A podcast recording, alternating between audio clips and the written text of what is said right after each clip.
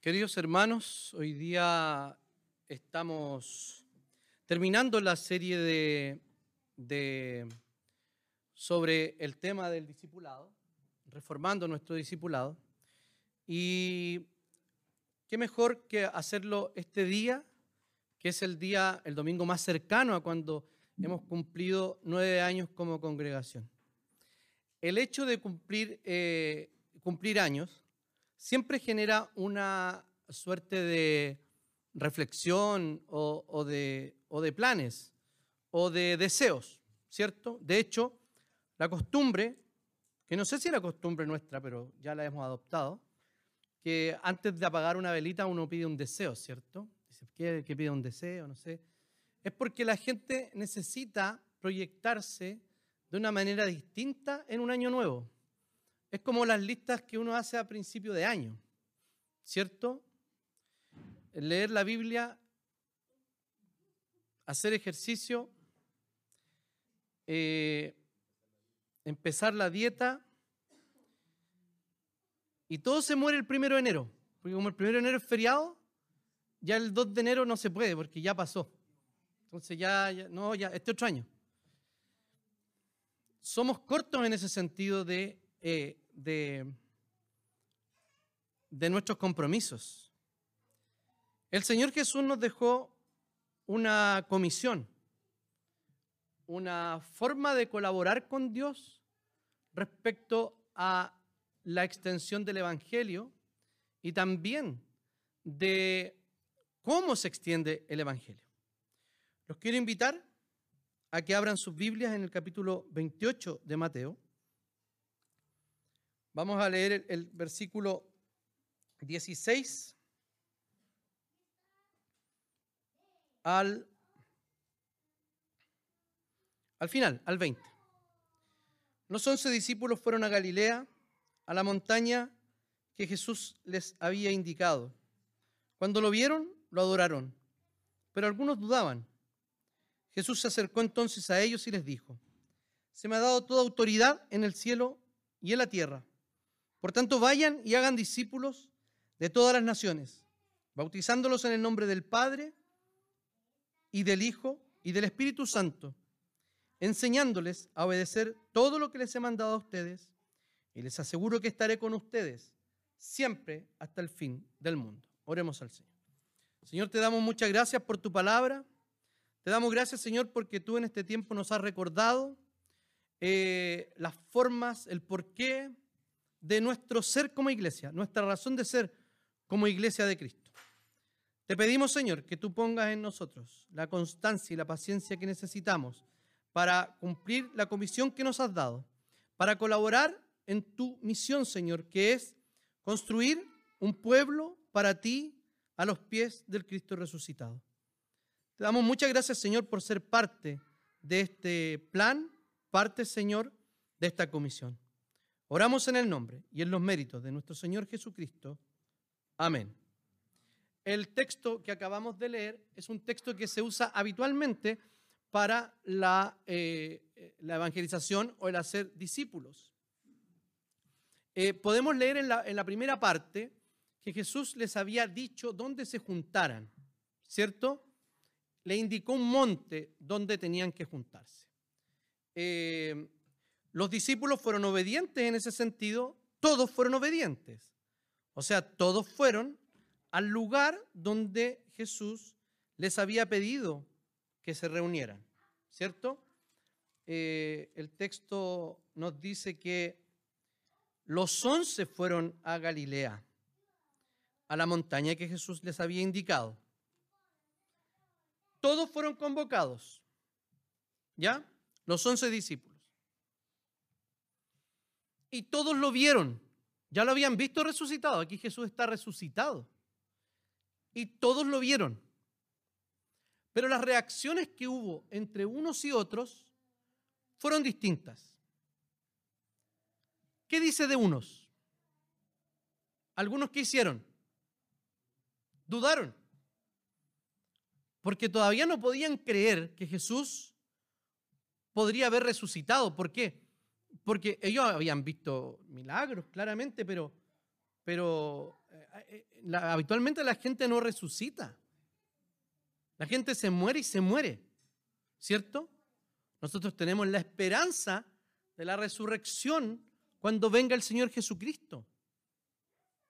Pero la persona que se muere está con el Señor y hacemos un servicio fúnebre y la llevamos al cementerio. Entonces, cuando los discípulos vieron a Jesús, algunos todavía dudaban. Y dice que otros creyeron. Sin embargo, el Señor Jesús le, dice, eh,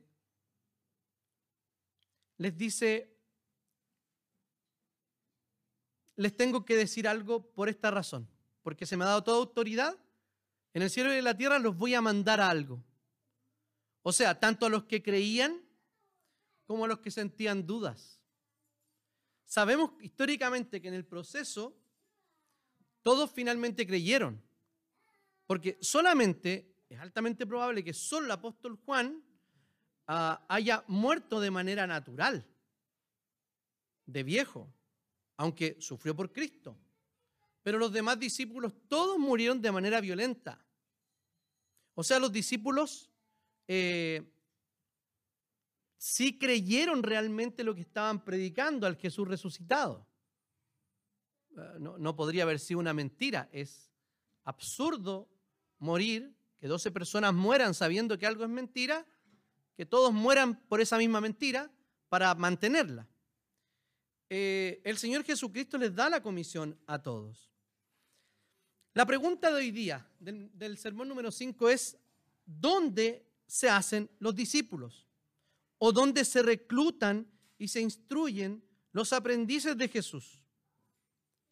Cuando pensamos en discipulado, habitualmente pensamos en un espacio privado, ¿cierto? Por ejemplo, una reunión de iglesia, un uno a uno, un grupo pequeño, etc. Eh, también algunos pensamos, ya lo habíamos dicho, pasar tiempo con alguno que está recién iniciándose en la fe para enseñarles sobre eh, las formas en que, o las cosas que creemos los cristianos y quién es Jesús. Eh, o pensamos cuando miramos este texto que la misión es transcultural exclusivamente. Eh, de hecho, la iglesia, la iglesia latina, yo creo en general, tiene una deuda, y sobre todo la iglesia chilena, una deuda con las misiones. Nosotros tenemos apenas dos misioneros dos misioneros en el extranjero, tres, cuatro, pero son dos familias. Gonzalo David y Laverito y Juan Carlos. Gonzalo David y la María Jesús y Laverito y Juan Carlos que están trabajando como universitarios en la, en la ciudad de Sao Paulo. Eh, gracias al Señor, Laverito tiene una, una, una enfermedad autoinmune degenerativa ella ya está en, silla de ruedas y gracias al Señor pudieron comprar, equipar todo un vehículo para que ella se pudiera transportar de manera cómoda. Eh, bueno, el Presbiterio también, eh, el Presbiterio Centro colaboró con esa, con esa, con esa, eh, con esa ayuda. Y también están abiertas las puertas para que los, quieran, los que quieran ayudar de manera permanente a, los hermanos que están en el, en el extranjero, sobre todo al Avero y al Juan Carlos, están abiertas las puertas para participar de la gran comisión dando. Porque uno puede ir, puede orar, puede dar. O las tres, o dos de ellas, no lo sé. Eh, y pensamos solamente en transculturalidad. Es cierto, la transculturalidad, ir a otro, a otro espacio, a otro idioma, a otra cultura, claramente es parte de la gran comisión. Pero eh, el hacer discípulos un testigo fiel en su ciudad o en el extranjero debería estar haciendo el trabajo con la misma fidelidad. No sé si me explico. ¿Por qué el transcultural, el que se va a otro país, está dedicado a ser discípulos y a proclamar el Evangelio? Y nosotros como que estuviéramos eh, expectando, mirando lo que los misioneros hacen. Eh, la iglesia eh, estadounidense mandó muchos misioneros, nosotros somos producto de una misión gringa aquí en Chile. como iglesia presbiteriana. Pero la iglesia está completa, sí, cuando tiene gente afuera trabajando y colaborando para esas personas, pero los testigos locales siguen haciendo la misma labor de testigos que están haciendo en el extranjero nuestros hermanos en la transculturalidad. Entonces, la verdad es que los discípulos se hacen en cualquier lugar donde el Espíritu Santo esté obrando por medio de la palabra. En cualquier lugar. De hecho, vamos a ver el texto como nos dice. Eh, en primer lugar, esta gran comisión, o dónde debemos ser discípulos, esta pregunta, desafía primero a nuestra idolatría. ¿Por qué razón? Porque lo que primero Cristo pone de relieve y encima de la mesa para enviar a su iglesia es su propio señorío. No solamente tiene autoridad en la tierra como lo tenía el, el, emperador. El emperador tenía autoridad. Y de hecho algunos se creían que tenían autoridad en el cielo y en la tierra porque eran algo así como dioses, unos más eh, megalómanos que otros, pero al final la figura del emperador era una figura divina. Jesucristo les está diciendo que Él es el Kyrios, que Él es el Señor. Una palabra griega equivalente al hebreo Adonai, que es la palabra que los judíos utilizaron para reemplazar la palabra Yahweh, Yahvé, Jehová, el tetragramatón, el nombre personal de Dios. Le comenzaron a llamar Adonai los judíos, para, no mencionar el nombre. Y esa misma palabra, en su significado, en el Nuevo Testamento, la que se usa es Kyrios, que es amo, dueño, señor, la misma que se usa en el hebreo del Antiguo Testamento. Jesús dice, se me ha dado toda autoridad en el cielo y en la tierra. Podemos ver en las paulinas que claramente el apóstol Pablo, por ejemplo, en, Filipenses habla sobre que toda lengua va a confesar, toda rodilla se va a doblar delante de Jesús. Entonces, eh, ¿por qué Jesús hace esta declaración? Porque cuando comisiona a los discípulos, lo primero que les dice es que deben abandonar sus idolatrías, deben abandonar a sus señores. O sea, abandonar aquellas cosas que creen que por las cosas que hacen, esto va a funcionar. ¿Y qué pretextos ponemos nosotros para disipular a alguien? Por favor. No tengo la suficiente preparación, ¿cierto? ¿Qué más? No tengo la suficiente experiencia. ¿Qué más? Nadie me... No, no, ah, no tengo tiempo para hacerlo. No tenemos lugar físico. ¿Dónde vamos a traer a las personas? Si estamos con lugar prestado. Y son miles las cosas que uno podría eh, decir, decir para salvar su responsabilidad de a ser discípulos. Entonces el Señor les está diciendo que ellos a través pues, van a proclamar el evangelio a través del mundo y sepan que cada momento y cada día pueden contar con Jesús. ¿Por qué razón? Porque Él es el Rey de Reyes y el Señor de Señores. O sea, el Señor gobierna en todas las esferas de la vida. Él es Señor, Eres rey. Cuando la palabra del Señor, cuando Jesucristo le dice a los discípulos que ni las puertas del Hade prevalecerán contra la iglesia, significa, no es una actitud defensiva, como que nosotros nos estuviéramos defendiendo del Hades, sino que es una actitud ofensiva. Vale decir que nosotros podemos, comillas, sacar gente que va camino al infierno por la palabra de Dios y la acción del Espíritu Santo, esas puertas no van a prevalecer contra la iglesia. El Señor es Señor. Toda autoridad se me ha dado en el cielo y en la tierra. Tiene varias implicaciones. Por ejemplo, ya lo dijimos, que no hay más amos en el universo. ¿Y a cuántos amos, a cuántos señores nosotros les rendimos mucho más tiempo que al Señor de, Señor de señores y Rey de reyes. Cuando hablamos, por ejemplo, del tiempo, ¿a quién le rendimos más tiempo? ¿O a qué? A cualquier cosa. Ustedes saben que el Señor muchas veces de nosotros recibe miquita de, ternura. Nada más. Si te sobra un poquito, dámela a mí. no podemos darle miguita de ternura al Señor. Las sobritas que tenemos de tiempo, las sobritas que tenemos de energía, las obras que tenemos de nuestra mente. Este tiempo o esta, este, este tiempo cronológico me refiero, eh, ha transformado a las personas en instantáneas y cómodas. ¿Por qué razón? Por ejemplo, de hecho se llama Instagram. Viene de instantaneidad, pero probablemente de la foto. Gracias. Probablemente de la foto. Pero siempre queremos estar a un clic. Y queremos las cosas que pasen muy rápido, ¿cierto? Entonces no tenemos tiempo porque lo ocupamos viviendo vidas de otros, por ejemplo, por medio de las redes, de redes sociales.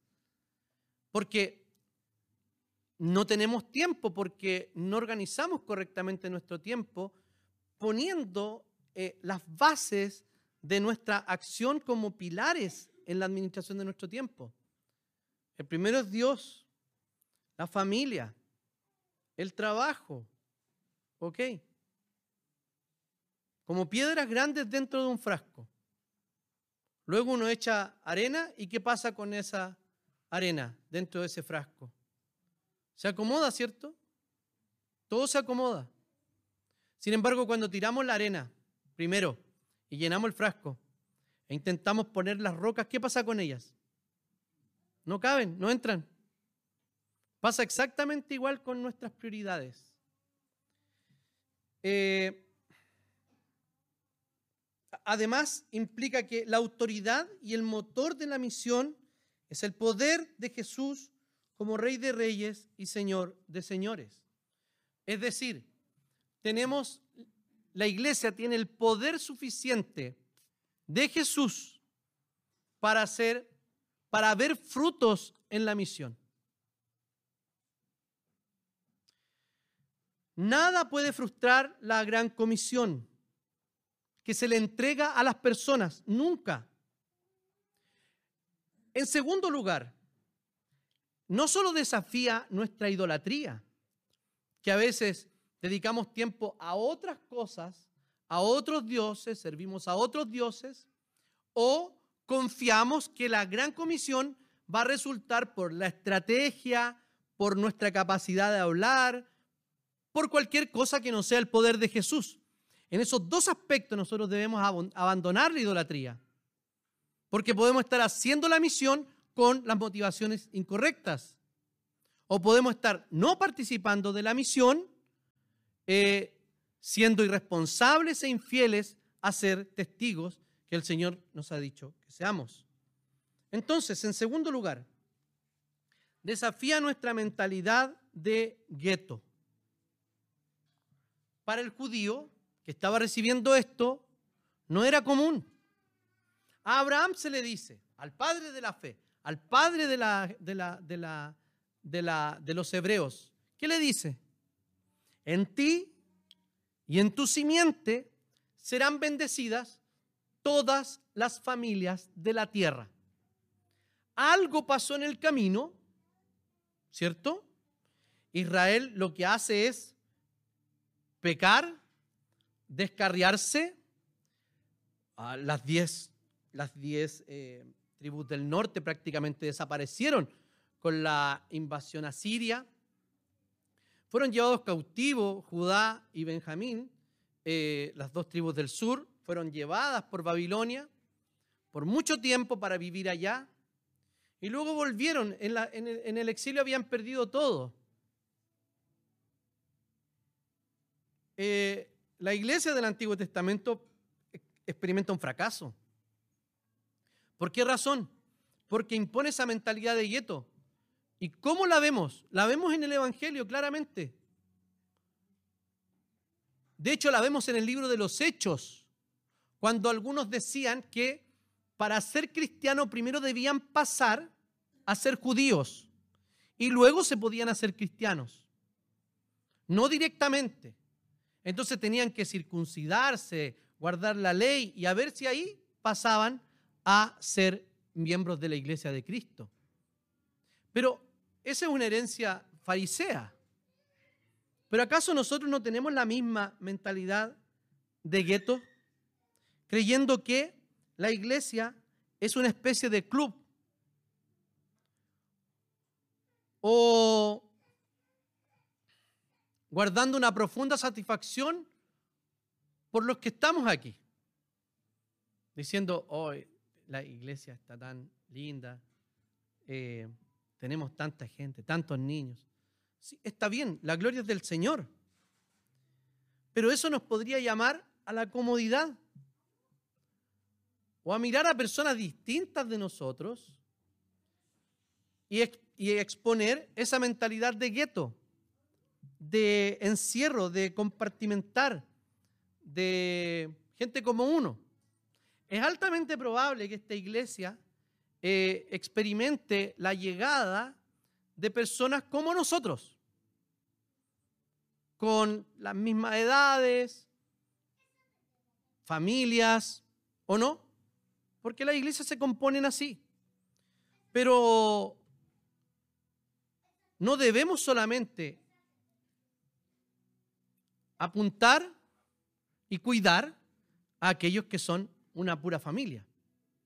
Eh, me conversaba una hermana en una ocasión, el domingo pasado, de hecho, en otra iglesia, y, me comentaba, por ejemplo, me decía, en esta iglesia y en ninguna iglesia hay un ministerio para que podamos crecer aquellos que estamos separados. Porque si no, si no queremos ir al departamento de mujeres, estamos fritas. Me hablaba una mujer. No, ¿puedo ir a, la, charla matrimonial para aprender más de la palabra? No, no puede. Eh, le decían que no podía. Entonces decía, nosotros estamos abandonados. O sea, tenemos un estigma, aunque no lo tenemos real, aunque no realmente se nos privan de nada, pueden ser oficiales, la hermana participa de la cena, etcétera. Pero decía que había eh, un profundo sentido de no ser parte en, algunas, en algunos elementos de la iglesia porque ella era separada. Entonces, como en educación, es súper fácil apuntar a la bandada, ¿cierto? No queda otra. Yo cuando era profe de colegio común y corriente, no un colegio como el que terminé haciendo clase, eh, tenía 45 alumnos, eh, yo disparado a la bandada. Punto. A la mayoría. Y el que aprendía, bien. Y si me daba cuenta de uno, lo acompañaba. Pero si no, no nomás. Con un curso chico es distinto. Eh, pero nosotros no debemos disparar como iglesia a la bandada. Debemos estar dispuestos como cuerpo de Cristo. Pero eso significa que una persona, un miembro de esta iglesia, debería estar dispuesto a acompañar a una persona, caminar juntos, crecer en el Evangelio, por ejemplo, que sea separada. Para tomar el mismo caso que estoy diciendo. Pero necesitamos gente que sea, primero, que crea que Jesucristo es el Señor. Es lo primero. Ah, nosotros podemos pensar, por ejemplo, es que, es que no, eh, nos podría quitar demasiado tiempo. Si usted quiere avanzar en el servicio de Dios y de sus hermanos, va a tener que eh, sacrificar tiempo de descanso o de entretención o de familia. Es indefectible. O sea, tiene que demandar, o sea, tiene que sacrificar cierto tiempo. No solo el domingo, e incluso el domingo en la mañana. Em, el Evangelio llegó en el libro de los Hechos hasta personas que eran totalmente inaceptables. Por ejemplo, en el caso de Cornelio. Él era un pagano cuando llegó el Evangelio a los samaritanos. De hecho, en Hechos 15 tuvieron que ponerse de acuerdo en cómo se iban a relacionar las culturas allí. Porque para ellos no eran dignos de recibir el Evangelio de Jesucristo. El apóstol Pedro no, no iba a entrar a la casa de Cornelio hasta que el Señor le muestra que Dios ha limpiado todo. ¿Y cómo tú vas a llamar inmundo a lo que Dios ha limpiado? Ahí él recién se convence de que puede entrar a la casa de, de Cornelio y predicar el Evangelio. La gran comisión, ah, lo que dice, por tanto, en base a esta autoridad, por tanto, vayan y hagan discípulos de todas las naciones, bautizándolos en el nombre del Padre y del Hijo y del Espíritu Santo y enseñándoles a obedecer todo lo que les he mandado a ustedes. Entonces, el discipulado, sí, se hace en cualquier parte, pero siempre en el contexto de la iglesia local. O sea, no puede usted no pertenecer a una iglesia local, desprenderse del cuerpo de Cristo y ser un llanero solitario predicando el Evangelio por ahí y enseñando a la persona. No, no funciona así. ¿Por qué? Porque en el único contexto que uno puede bautizar a un nuevo creyente, ¿dónde es? En la iglesia local. No hay otro lugar. ¿Y por qué digo esto?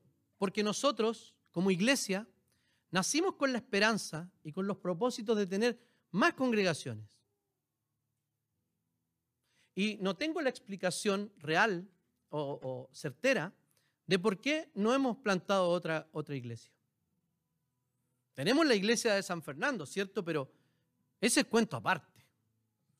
No la, no la contaría como una plantación nuestra que sale de nuestro corazón y que... No, fueron otras las condiciones, recibimos a los hermanos por una emergencia y ya el resto de historia. Eh, pero tampoco hemos participado de otra iglesia, plantando otra iglesia. Eh, es tiempo de aquello, ¿saben por qué? Porque tenemos un compromiso con el Señor, no el que hicimos al principio, sino este, que el Señor nos invita a, a ser discípulos. Entonces, cuando pensamos en cómo hemos participado de la gran comisión, eh, yo creo que salimos al debe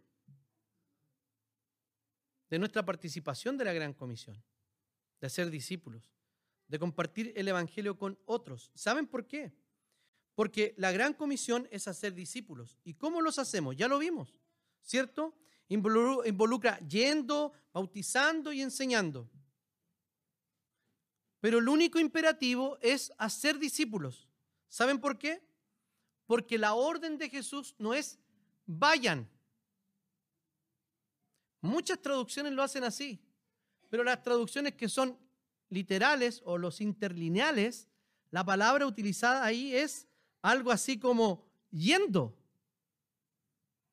¿Qué implicación tiene eso? Tiene la implicación de que el hacer discípulos no es una actividad dentro de nuestra vida, sino que acompañar a otros a, aprender a Jesús, no sobre Jesús, a relacionarse con Él, a conocerlo, es un estilo de vida. No sé si alguno recuerda nuestra serie de hechos en tres partes que se llamaba Iglesia en misión permanente. La, predicamos hace muchos años. Bueno, eso es. Somos una iglesia en misión permanente. Entonces no es un evento el discipulado del miércoles en la tarde, sino que el discipulado es permanente. ¿En qué sentido? Que ya como lo vimos hace, algunas semanas, tenemos todas las oportunidades del mundo para, y, y en todos los contextos para compartir el Evangelio con otros para comenzar a hacerlo con nuestras familias, para comenzar a hacerlo con nuestros hijos, pero eso lo voy a hablar enseguida. Entonces, hacer discípulos es hacer un aprendiz. Y el aprendiz se hace no solo entregándole conocimientos, sino también modelándole de cómo es un cristiano. De hecho, nosotros prometemos cuando eh, bautizamos a algún, algún infante aquí, ¿Qué decimos? Usted promete ser ejemplo para este niño, para que cuando él lo vea a usted, vea lo que es ser un discípulo de Cristo. ¿Y qué decimos nosotros? Sí, prometo. Nos comprometemos delante de los niños y de los padres y principalmente delante de Dios de ser ejemplo para ellos. Entonces, el discipulado es permanente. El precio, hay un precio que pagar, claramente. Tiempo, energía, recursos, etc. Y la continuidad que es importante. No perder la continuidad, la perseverancia y la paciencia. Entonces, yo creo que el gran mandamiento y la gran comisión está acompañada también de la comisión diabólica. Y esto es lo que no pensamos, porque decimos Satanás está atado, sí. Satanás está atado para que no, para que, no engañe más a las naciones y el Evangelio pueda, eh, pueda ser, eh, eh, pueda ser llevado por todo el mundo. Y de hecho, el Evangelio ha llegado a muchos lugares, lugares que ni siquiera pensábamos que podía llegar y que de hecho eran propiedad de Satanás. El Evangelio ha liberado, Cristo ha liberado a esas culturas. Podríamos pensar en nuestra propia cultura, nuestra cultura latinoamericana. Muchos males, sí, claramente. Pero en algún momento llegó el Evangelio a este lugar. Fuimos evangelizados, conocimos al Señor. Y culturas que estaban manejadas por Satanás y sus demonios fueron destruidas. El Señor ha sido bueno con nosotros. El Evangelio ha llegado a todo el mundo. Y tenemos, tenemos eh, eh, hay discrepancias, por ejemplo, entre los misiólogos respecto a qué hacer con la cultura donde se llega.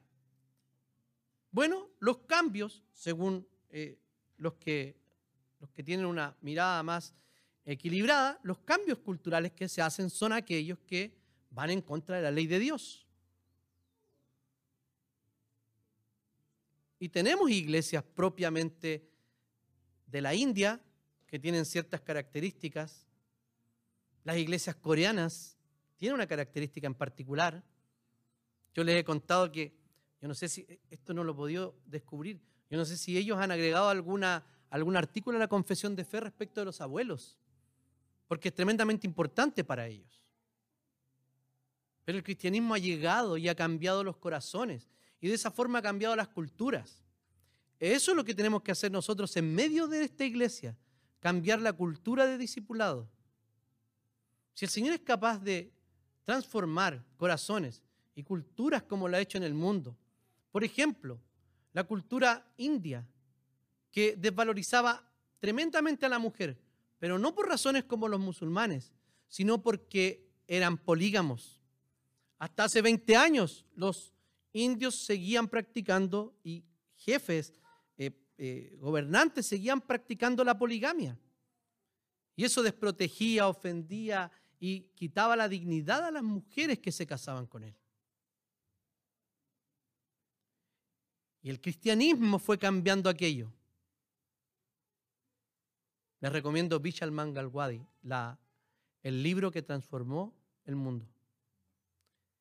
E, e, esas son palabras de él. Mal dichas probablemente, pero son palabras de Mangalwadi, un filósofo cristiano de origen indio. Eh, Satanás sigue en acción.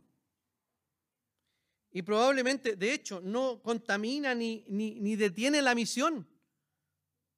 Pero muchas veces nosotros le damos cabida al diablo con nuestra flojera. La comisión del diablo hoy día lo que presenta que es que Dios ha muerto. El Señor no existe. De hecho, intentó negar la, la resurrección de Jesús, ¿o no? Digamos que se robaron el cuerpo, porque si no, van a decir que resucitó. Dios ha muerto. Y la verdad es que Jesús ha resucitado y Dios está vivo. Es por eso que la gente hoy día, uno dice, hay crisis de autoridad. Sí, las crisis de autoridad pueden venir de muchas formas, pero la crisis principal de autoridad en una sociedad es porque cree que no tiene que dar cuentas delante de nadie. Y lo primero que se elimina es el diablo y también la idea de un juicio final o de rendir cuentas delante de alguien. Y de esa manera es posible que Dios muera. Y de esa forma, la moral, la ética, todo queda sin ningún marco objetivo externo que nos pueda decir lo que es bueno y lo que es malo. Toda cosa buena en el mundo ha sido producto de la influencia de la escritura. Es porque, como decíamos, los cristianos antiguos supieron evangelizar y disipular a su propia cultura. Y en este tiempo, ¿qué hacemos? Nosotros dejamos que la cultura nos disipule, siendo eh, flojos en convicciones sobre las cuestiones que hoy día la gente está creyendo, con ropajes de tolerancia, Voy a aprovechar de hablar esto porque probablemente en unos años más no, lo voy a poder hablar, so pena de, de, castigo legal. Eh, y saben que fundamentalmente no se trata de que si un pastelero quiere hacerle o no una eh, torta a una pareja homosexual, como pasó en Estados Unidos, ¿se acuerdan? Que no quiso hacerle la, el pastel. ¿Cuál era la solución? La solución era ir a la otra pastelería y decir, oiga, queremos un pastel. Y él se hace otro pastel. Pero ¿qué pasó? El, el afán de que mi individualidad sea puesta, en, sea puesta en el público, en público. Y este nuevo hombre psicológico necesite que sus propias convicciones sean aprobadas por todo el mundo. Y si alguien no las aprueba, es meritorio de ser condenado. Dios ha muerto para ellos.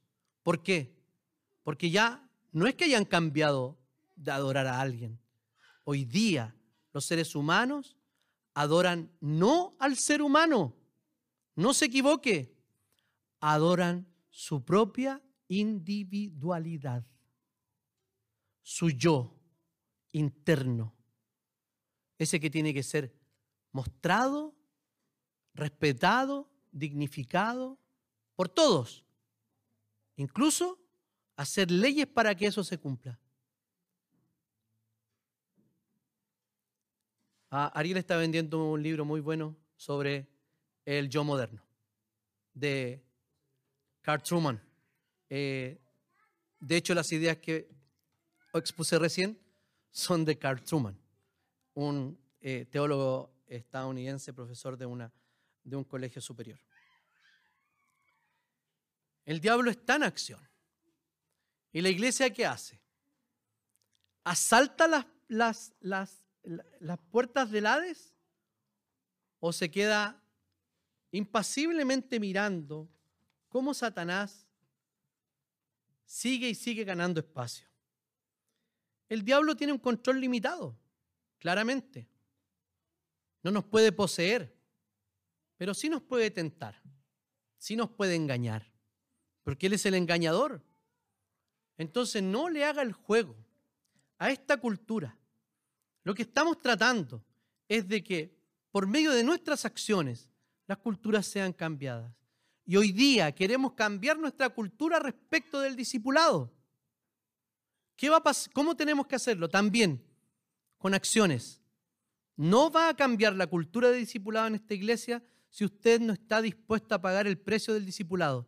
Si alguno quiere ser mi discípulo, siga por favor. Si alguno quiere venir en pos de mí, niéguese a sí mismo. Tome su cruz y sígame. ¿No le parece que es total y absolutamente revolucionario para esta cultura y para esta época? Eso, claro que sí, negarse a sí mismo y seguir a Jesús, aquel que no vemos. No vemos a Jesús, pero tenemos la plena confianza de que el Señor nos ha mandado hacer esta comisión.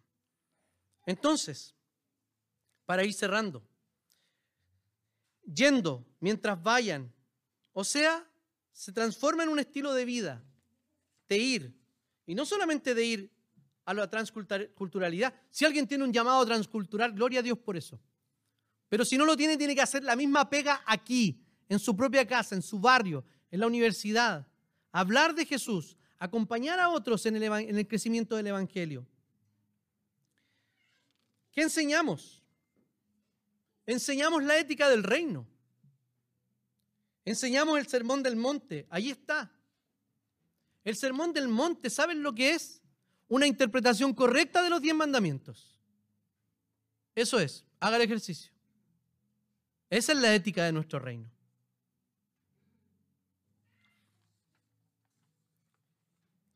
Y el Señor termina diciendo, les aseguro que estaré con ustedes siempre hasta el fin del mundo. El consuelo de la presencia de Cristo desafía nuestra falta de fe. Porque no vemos a Jesús, no está con nosotros. Desafía nuestra falta de fe, nuestra incredulidad. La presencia de Cristo es permanente en la misión. No es una compañía simbólica o una compañía eh, extra o, o, de emergencia cuando realmente la necesitemos. No, estaré con ustedes hasta el fin del mundo. No es solo eternamente, día tras día. O sea, no solo es eternamente, sino que es día tras día. En la cotidianidad el Señor dice que está con nosotros. Nos acompaña en dificultades y alegrías, en nuestros logros y nuestras frustraciones.